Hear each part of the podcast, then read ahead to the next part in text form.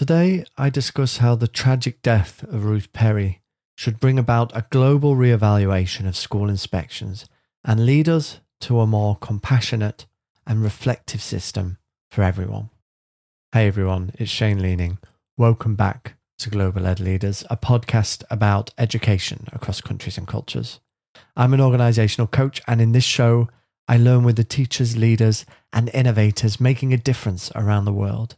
And every other week, I share bite sized strategies to support your leadership, and that's what this episode is about.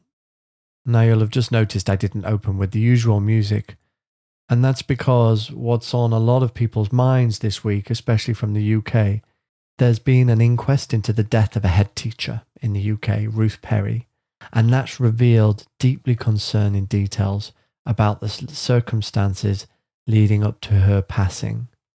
Sadly, Ruth Perry, who was 53, died by suicide, and she was the head teacher of a primary school in Reading in the UK. Now, the inquest that just happened I actually heard that Ofsted, the inspection body for UK schools, played a significant role in her death when they downgraded her school in their grading system from an outstanding to inadequate, which is the lowest possible rating in the UK. And during this inquest, witnesses described the inspection process of lacking in empathy, lacking in kindness and compassion. The inquest heard about how the way Ofsted inspectors conducted themselves was unpleasant and how Ruth Perry became increasingly upset during those meetings. Many witnesses affirmed that they believed there was a link between the Ofsted inspection and Ruth's mental health deterioration and subsequent death. Now, what this case does is it really brings into sharp focus the fact that inspection processes can have huge impact on the mental health of education leaders. So, today I wanted to talk a little bit about inspections because although we're in international schools, so we're not necessarily in the UK system, many of our schools still come under some sort of quality assurance process, whether that's because your school is owned by a group, whether that's because you sign up to an accreditation body, or even just within your own school, how you lead the quality assurance processes. So let's jump in. When I say quality assurance, what comes to mind? Hopefully, it's, it's the good things about quality assurance. We're trying to do exactly what it says on the tin. We're trying to assure the quality of the education in our schools. We all want the education to be the best it can be, for students to make the outcomes that they deserve. So, of course, we must have mechanisms in place to assure that that happens and to ensure that if it's not happening for whatever reason, that corrective action can be made to help it happen. Yet, interestingly, the practices in many of our inspection systems, even the word inspection, conjures up a lot of negative imagery. But there are still so many organizations or schools that employ a very traditional approach, which is surprising, really, when you think we're in education. And these kind of approaches of, say, grading, rating, final judgments is what we're moving away from in education. We talk a lot about formative assessment, helpful feedback. Yet, in the case in the UK, we've still got a system that is very judgment based, which still includes those controversial gradings. The good thing is, many organizations across the world have really flipped this thinking upside down. I've actually got a brilliant episode coming up next week with Cindy Adair from Bangkok Patana School, where she explains some of the amazing work they've done with flipping their performance management system into an entirely teacher centered and teacher development led approach. So come back next week to have a look at that. But the idea of a shift in the way we quality assure is nothing new. In fact, a few years ago, I remember reading um, a paper by John McBeath called A New Relationship with Schools Inspection and Self Evaluation, in which he actually discussed the evolving relationship between school inspections and self evaluation in the UK. And he emphasized a shift from these traditional methods towards a model that values self evaluation and internal assessments in schools. which is interesting because this has been a model in schools that I've worked with and organizations I've worked with. These are the tools that they've used. And I think self evaluation can be a great start. In McBeath's paper, he actually talks about the importance of school self assessment processes so that they understand their own strengths and weaknesses first. Now, he also talks about changing inspection models, moving towards shorter, more focused inspections, more closely linked to that that's already been identified in a self evaluation. He talks about empowering schools to take ownership of their evaluation processes so that's moving away from a top down approach and also about balancing accountability and improvement. So striving for that balance where self evaluation is not solely for accountability, but it's for genuine school improvement. I think self evaluation is where we should be leaning on. It allows schools to take ownership of their own strategies. And in my view, also means that they're constantly moving towards quality which is the aim in the end. This is the ironic thing about judgments. A judgment in itself does not improve a school, it just labels them. Formative feedback gives a next step. And yes, that next step might not move the dial really quickly from a very low functioning school to a really high, amazing, outstanding practice. It might not move the dial really fast, but it does ensure it's realistic next steps. Whereas a grade, well, I don't have to tell you the type of damage it can do. For me, working as an organizational development coach, I also see coaching as a really great place to begin when you bring in self reflection. So, self reflection isn't just go, what do you done well and what do you need to improve, but it should be some kind of structure. That structure can look like many things, but many organizations might start with a focus on what's your purpose? How are you achieving your purpose? How well do you know you're achieving that? what did you do? How well do you do it? And what difference is it making? That's a very common framework. And there's a lot of brilliant frameworks out there. I really recommend you reading some of the work of Vivian Robinson, who has some great frameworks on how to look at school improvement and specifically measure the impact of what you do. But I think coaching can really help unlock these conversations. And I've seen many international schools use self evaluations in such a transformative way. Yes, they can become a tick box activity. I've seen that happen many times.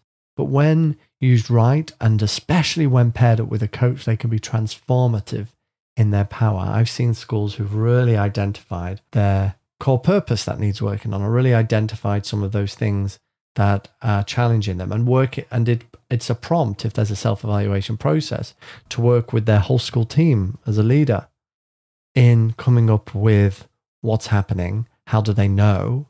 Making sure it's evidence based. And that's where a role of a coach can really help to interrogate how well the evidence is supporting what they're saying and then to drive towards next step themselves. It's the same kind of thing. Someone else is working with the school to make it better. Also, the great thing about this is that schools that are doing well can still make great next steps and improvements. And they're treated the same as the schools who've got a lot more actions that need to make because everyone is trying to get better. Now, self assessment isn't without its challenges. It would be naive to just jump in and go, hey, we'll just switch to self assessing ourselves. And we could even revolutionize our whole industry of schools through self assessment. Of course, there's challenges. I can think of three particular challenges. One is that cultural or that mindset shift Traditional assessment methods, for example, often emphasize external evaluations.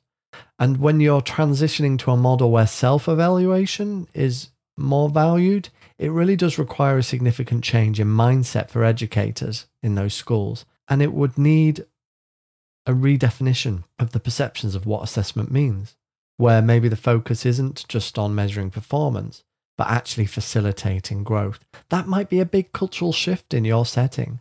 So it requires a bit of a systemic change in attitudes and practices to ensure that all stakeholders around the school or around the institution really appreciate the importance and the benefits of that self assessment.